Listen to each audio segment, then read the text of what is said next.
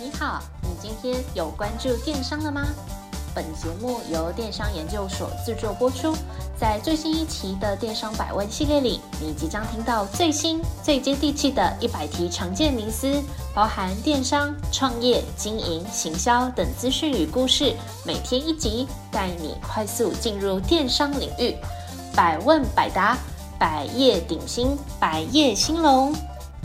我是主持人 Alice，欢迎来到电商百问，让你四方来宝，八方进财，金银财宝滚滚来。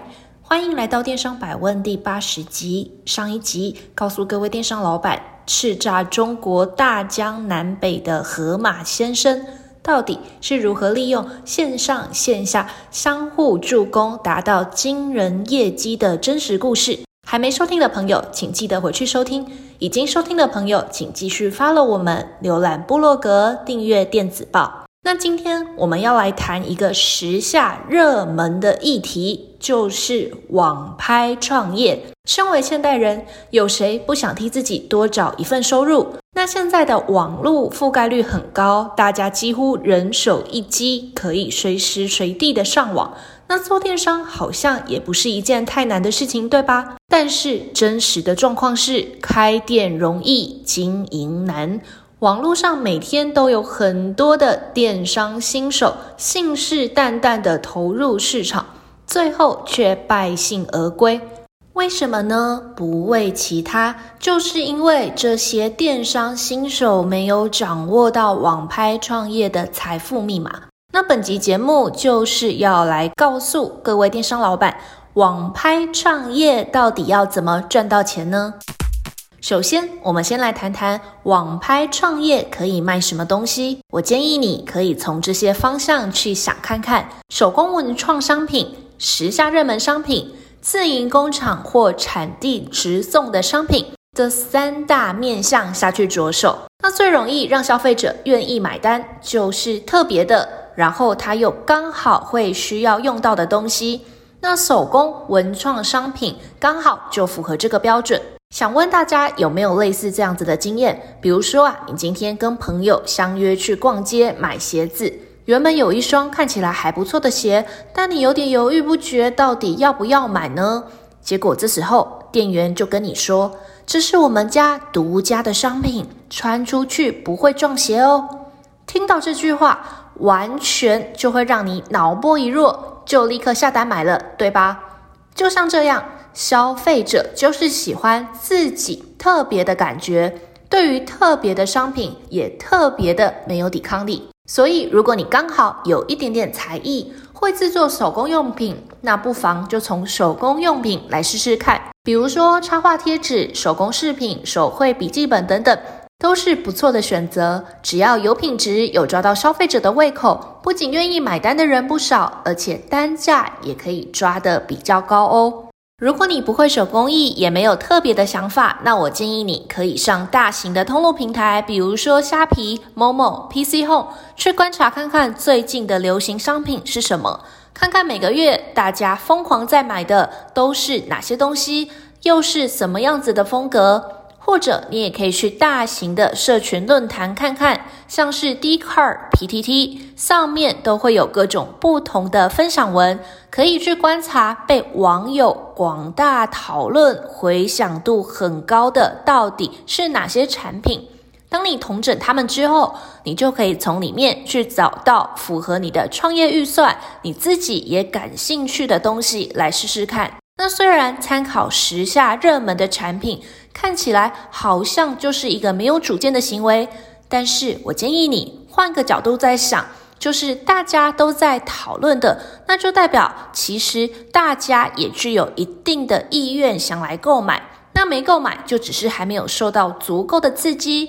还没购买，就只是还没受到足够的刺激以及诱惑。那这时候，只要你的行销以及图文创作的能力不错，你就可以去把这个商品诱人的一面展现出来，自然而然也可以替你带来订单的收入。最后一种要跟大家来介绍容易上手、买卖获利高的商品，那要怎么达到这样子的条件呢？就是不用透过批发商或者是中盘商，可以直接找到工厂跟产地来合作的商品。让如果你有门路可以找到这种商品，直接跟第一手的产地来做接洽，就可以避免被层层剥削。那无论你是有各种制作或者是品质上面的问题，也非常方便来做沟通。所以不论是在维持品质还是赚取的利润上面，都是更自由，而且有弹性，而且是更好的。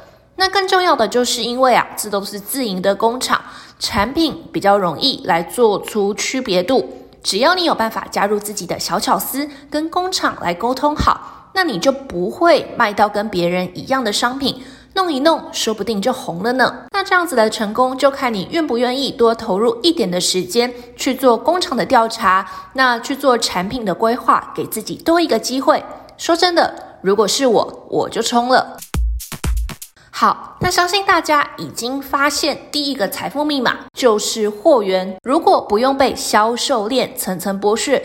能够越接近货源，你的成本就可以越低，能够获得的利益也就会越高哦。那究竟到底要去哪边批货？批货一般来讲，管道可以分成五种：国内、国外、网络、FB 社团或者是其他的管道。那我们首先先来讲第一种，国内批货。那在台湾呢、有许多的批发集散地，例如服饰知名的批发地五分埔。包包饰品的批发地台北后火车站，那很多资讯都可以在网络上面查到。例如，你可以 Google 一下台北手机壳批货。或者是台中服饰批货这类的字眼，大概都可以找到这些实体的批发商。那当你查询完之后，我建议你，请直接到现场去走走逛逛，来了解市场的状况，顺便来看看这些货品的品质。如果顺利的话，你也可以现场议价，决定你们合作的价格以及方式哦。那第二种，国外批货。国外批货呢，就是直接从台湾外面的国家批货进来。那许多的代购团主都是采用这种方式，采用这种货源管道的老板一定要特别注意运费还有税金的问题。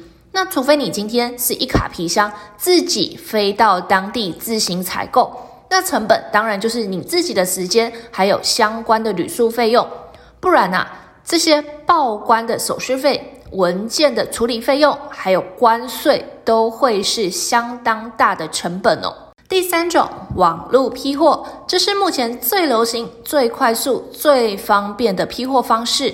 那在这里分享给大家一些呃知名的途径，比如说这个阿里巴巴、淘宝、PC Home 的商店街、雅虎的超级商城、虾皮的商城，或者是乐天市场等等哦。那采用网络批货的好处就是不用出门就可以货比三家，但缺点就是不能够看见实际的商品的样子，没有办法确定它品质的优劣哦。此外，现在从淘宝批货的小电商真的太多太多，所以后续请你记得一定要再针对你所进货的商品来进行包装以及再行销。才可以走出自己的独特风格。第四种，社团批货，在 Facebook 上面有许多专门批货的社团，那要怎么找呢？很简单，你直接啊在社团的分页使用批发或者是团购来作为关键字进行搜寻，绝对可以帮助你找到不少的社团哦。在这边有一个注意事项要提醒大家。其中啊，有一些比较有规模的批发社团，为了监控买家的品质，还有过滤掉他们的竞争对手，会先请你提供卖场连接或是其他的相关资讯。第五种，其他管道批货，在某些知名的论坛，例如背包客栈或者是 PTT 的创业板，上面都会有相关的批货资讯可以参考。那不知道大家有没有听过背包客栈这个论坛？那我来跟大家说明一下，背包客栈顾名思义，就是许多背包客会在论坛上面分享到世界各地自助旅行的所见所闻。那为什么会跟批发有关系呢？原因就是因为这些旅行者到世界各地的角落去旅行的时候，很有可能会在无意之间发现价格低廉、具有当地文化特色的商品。那这些商品在台湾肯定是没有的，稀缺的物品就有赚头，逻辑大概是这样。那举例来讲，大约在十年前，我曾经到新疆去自助旅行，在当地有许多美丽的新疆羊毛围巾，上头的刺绣非常非常的精致，而且具有大漠风情的特色。重点是非常非常的便宜，印象中大概一条围巾二十元到四十元人民币而已，这就是一个很好的货源。可惜当时我不知道可以这样子买卖。不然我肯定买一卡皮箱回来。好，那当你选品完成，找到货源之后，接着要处理的就是在网络上开店。那网络开店的管道不胜枚举，最常见的当然就是这些大型的通路平台，比如说露天、虾皮、momo、PC Home 等等。那这些大型的通路平台通常都会自带流量。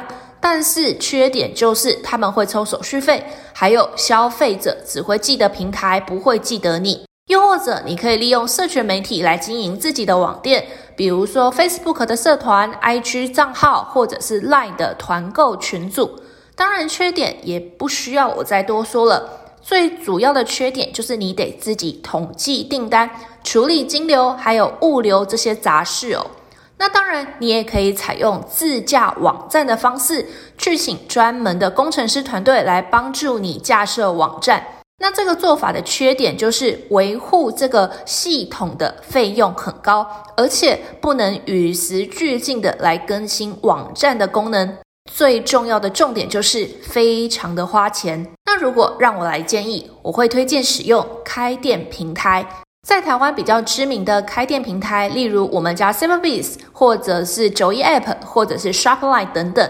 那这些开店平台，它可以提供比通路平台更专业的功能以及服务。那店家可以每个月或者是每年来缴一定的费用给开店平台，就可以持续来享受这样子的服务哦。那从表面上来看，虽然店家要支付定期的费用。但是各位老板绝对可以掌握手上的每一笔订单，也可以做出非常多的行销玩法。而且这些开店平台最大的优点就是，平台自己有强大的工程师团队，会定期维护资讯安全，也会不断的开发新功能，或者是独家的厉害功能。什么叫做厉害的功能？我来分享两个我们家 Cyberbis 自己很厉害的功能。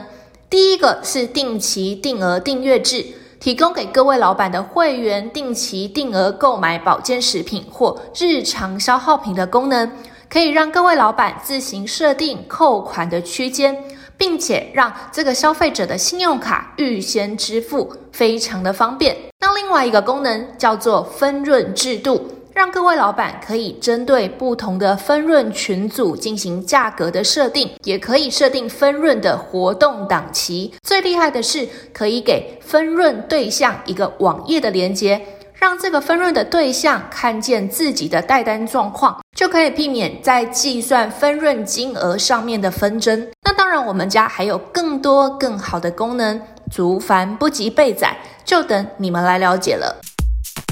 网拍创业有非常多种的成功模式，但其中的关键都跟流量有关系。在这边，我会来跟大家分享两个成功的案例，但是这两个成功案例是非常非常少见的状况哦。好，第一个成功案例呢，它的特色呢，就是利用自动化的程式来抢社群版面。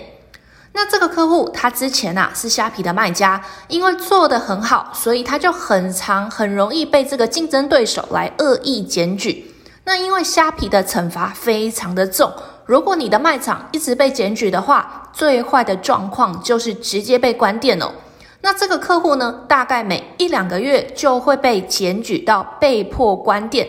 后来他真的受不了，就干脆不做虾皮，跑来跟我们家 Cyberbiz 签约。只要你有自己的网站，就不用受限于平台的规则。但是离开平台之后，就会遇到一个很大的问题，就是流量要从哪边来呢？一开始这个客户也是非常的苦恼，但是因为他自己本身有城市的背景，所以他就想到了一个很厉害的解法。他直接啊写了一个程式，当他的品牌官网上传新商品的时候，就会直接 po 文到 Facebook 和 IG 上面。那因为这个客户卖的是快速的消耗产品，品相超级多种，所以他就疯狂的拼量，一天上传至少一百种的商品。换句话说，也就是一天就 po 了一百则的 Facebook 跟一百则的 IG 贴文，完全不去管 Facebook 或者是 IG 的演算法，反正他就是一天 po 一百则的动态。那如果被调降了这个曝光的频率，他就 po 到一千篇，用一个非常漂亮的暴力破解法。那这个客户的营业额现在怎么样子呢？他基本上啊是一个月千万起跳。第二个案例要来分享台湾最正农妇。台湾最正农妇是一个完全不按套路出牌的 Facebook 粉丝专业，无视于一般粉丝专业的经营逻辑。但是里面的留言以及按赞的数都超过许多百万粉丝的粉丝页。最主要的风格就是这个台湾最正的农妇个人风格非常的强烈。如果按照一般对于电商经营以及跟社群互动的标准来讲，其实这个例子完全就是 NG 的做法。但是人家这样子经营就是有流量，就是能够有转单，又能说什么呢？对吧？好，那最后来分享一下网拍创业的老板最最容易犯的两个误区。第一个误区就是坐等客户上门。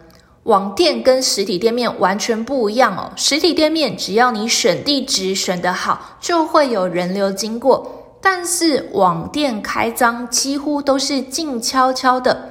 如果你不进行广告的投放，不做导流，不做行销。那基本上你很难有订单会进来。第二个误区是不重视客诉，大家应该都有听过蝴蝶效应吧？蝴蝶效应的概念就是呢，有一只蝴蝶在亚马逊森林拍动翅膀，产生了一股小小的上升气流，在因缘际会之下，这股小小的气流就有可能会变成美国的强烈飓风。所以，请各位电商老板一定要关注每一个消费者的意见回馈，不然呢、啊，当他去网络上留下了负面评论，或者是带动了一股抵制热潮，那就完全得不偿失哦。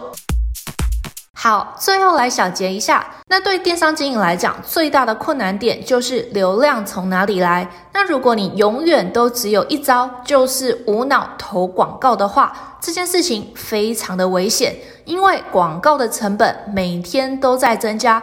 而且老实讲，有很多大品牌都在投 Facebook 的广告，人家一个月可能会投到百万以上。想要跟这些大品牌来竞争的话，真的太辛苦了。所以我建议你要有不同的流量来源组合。就算某天有某个流量来源变得很差，你还有其他的管道可以来支撑。就像是今天提到的这个虾皮客户的案例。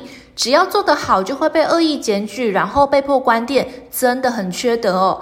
那根本的原因就是在他是在别人的地盘开店，所以这个客户最后选择了找我们 Cyberbiz 来合作开店，就永远不会有这个问题。敬业眼红，就让他眼红，他也拿你没办法。那在创业的路上，请让我们 Cyberbiz 跟你同行。我们接洽过形形色色的客户，辅导过大大小小的品牌。那请各位电商老板给我们一次机会，让我们跟你一起创建自己的网络帝国。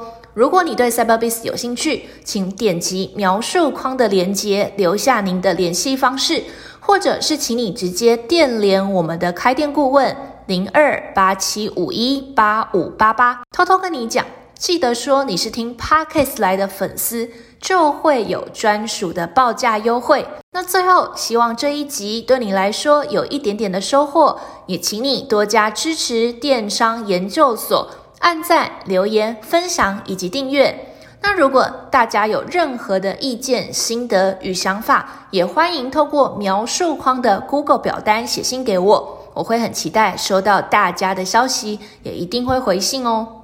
谢谢您的收听，我们下次再会。若您有任何问题或有任何想法，欢迎透过描述框的电邮与我们进行联系。若想阅读最新最多的文章，请到我们的部落格。那如果你想联系我们的开店顾问，也请一键来点击联系。那我们下次再见。